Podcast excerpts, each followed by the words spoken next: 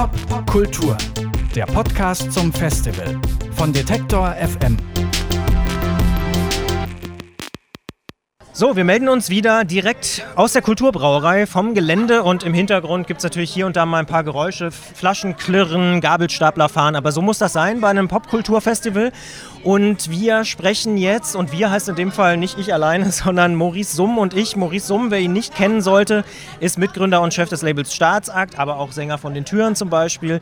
Und 2017, also im letzten Jahr, kam sein Soloalbum raus, Be America, damals mit eigener Band Maurice und die Familie Summ. Und wir wollen reden über Musikvideos. Denn jetzt gibt es 15 Jahre Staatsakt, aber wenn man so guckt, 2018 heißt auch, Viva wird eingestellt. Kaum noch jemand erinnert sich an Tape TV, das gab es mal. Ähm, Musikstreaming-Dienste bestimmen die Musikindustrie und da stellt sich für mich die Frage: ähm, Hallo Maurice, stirbt derweil das Musikvideo? Also ich glaube ähm, nicht, dass das Musikvideo stirbt, aber es gibt natürlich heutzutage sehr gute Möglichkeiten, die Musik äh, zu promoten ohne ein Musikvideo. Da sind wir natürlich ganz schnell bei Streaming und bei den Streaming-Listen, Streaming-Playlisten. Und da ist es natürlich nicht unbedingt vonnöten, ähm, eine, äh, ein Musikvideo zu haben. Ähm, das ist, glaube ich, äh, mittlerweile jedem klar. YouTube ist jetzt gerade mit äh, seinem äh, YouTube Music an den Start gegangen und sowieso, YouTube ist die größte Streaming-Musik-Plattform der Welt, äh, geschätzt eine Milliarde User. Und wir wissen alle, die meisten Leute äh, schauen sich ja nicht Musikvideos bei YouTube an, also schon bevor es YouTube Musik gab, sondern nutzen äh, diese Plattform als Musikstreaming-Plattform. Also da laufen die Videos so im Hintergrund, die schaut aber keiner. Jetzt, wo es vielleicht, jetzt ist es vielleicht gar nicht mehr notwendig, jetzt reicht auch das Standbild. Aber gibt es trotzdem eine Bedeutung von Musikvideos? Also wir als Detektor zum Beispiel haben auch so eine kleine Serie, die nennt sich das Musikvideo der Woche. Also es gibt schon auch Leute, die sich noch für Musikvideos interessieren. Wenn trotzdem keiner hinguckt, jetzt mal deine These aufgegriffen, warum macht man dann noch welche? Naja, also ähm, erstmal glaube ich, ein Musikvideo ist immer dann gut, wenn es gut gemacht ist. Das wie alles im Leben. Wie alles im Leben, so ist es. Und ich glaube, es gibt, ähm, es gibt einfach manchmal äh, gibt es eine Idee von, von, von Audiovisualität von Bands, die ist vielleicht auch gar nicht so unwichtig, wenn es um die Ikonografie eines Künstlers geht zum Beispiel. Die lässt sich nun mal besser im Bewegtbild äh, äh, sozusagen produzieren als nur mit der Musik. Viele Musik wäre vielleicht auch gar nicht, Popmusik wäre vielleicht auch nie so groß geworden, ähm, wenn es denn dazu nicht die passenden Musikvideos gibt oder gäbe.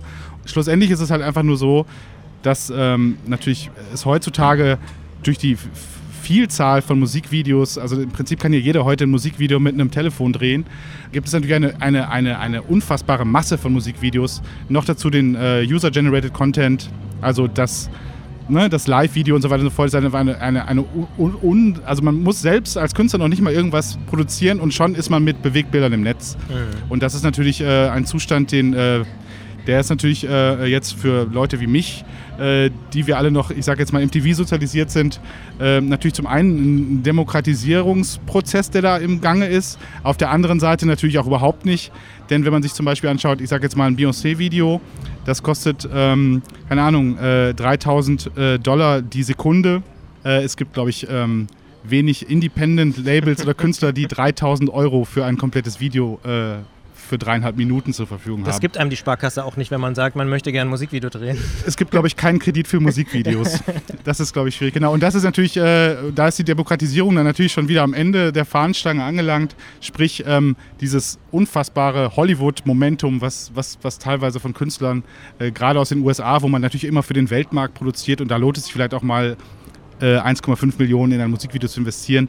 Aber äh, ich sag mal, ähm, wenn es rein um den deutschen Markt geht und dann auch noch um den Nischenmarkt, ist es schwierig. Schlussendlich lebt es aber auch immer von der Kreativität natürlich. Äh, von jede Band bewegt sich oft in kreativen Umfeldern und da ist es natürlich auch oft so, dass da sind natürlich auch Leute dabei, die, keine Ahnung, die Musikvideos produzieren.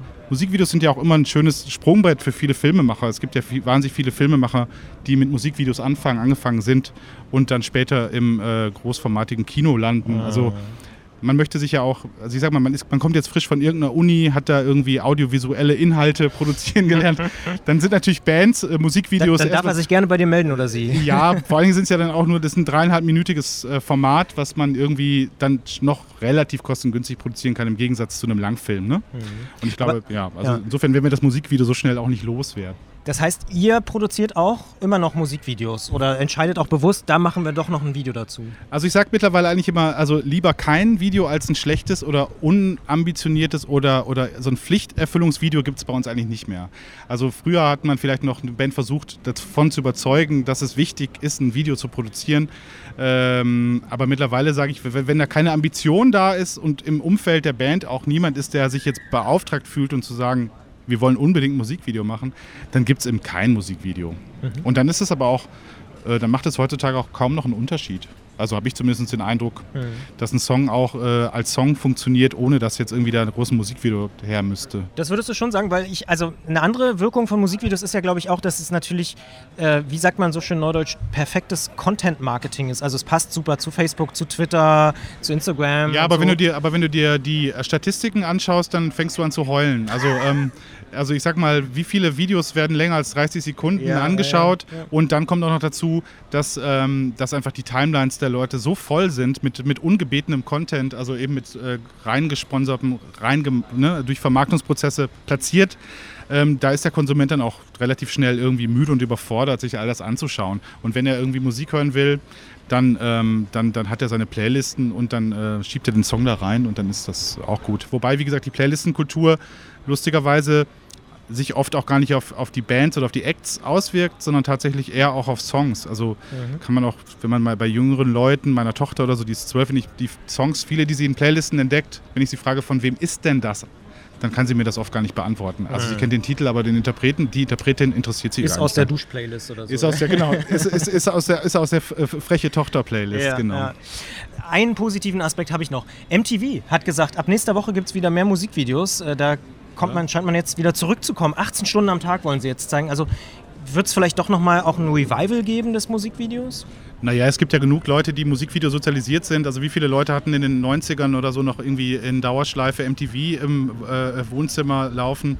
Viva 2, Viva 2, wer sich noch erinnert. Und ich meine, ich sag mal, äh, wenn, wenn, das, wenn man dann irgendwie lost im Hotel ist und dann sich so rumseppt, dann bleibt man vielleicht eher bei einem Musikvideo hängen als bei irgendeiner Talkshow.